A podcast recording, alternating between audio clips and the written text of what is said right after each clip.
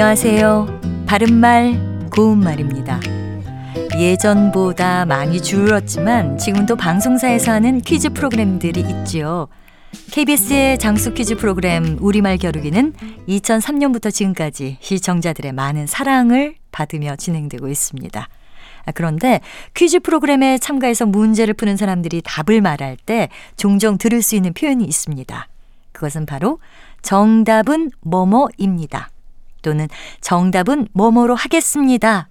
같은 것인데요. 여러분은 이것이 올바른 표현이라고 생각하시나요? 언뜻 들으면 별 문제가 없어 보일지도 모르지만 이것이 적절한 표현이라고 하기는 어렵습니다.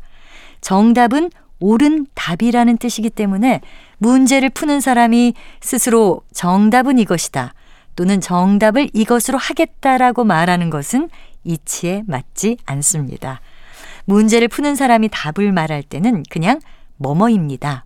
또는 답은 뭐뭐로 하겠습니다 정도로 말해야 자기가 생각하고 있는 답이 무엇인지를 제대로 표현하는 것입니다.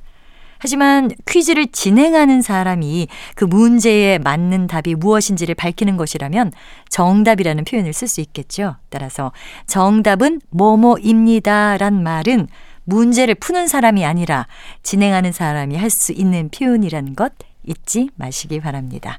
바른말 고운말 아나운서 변희영이었습니다.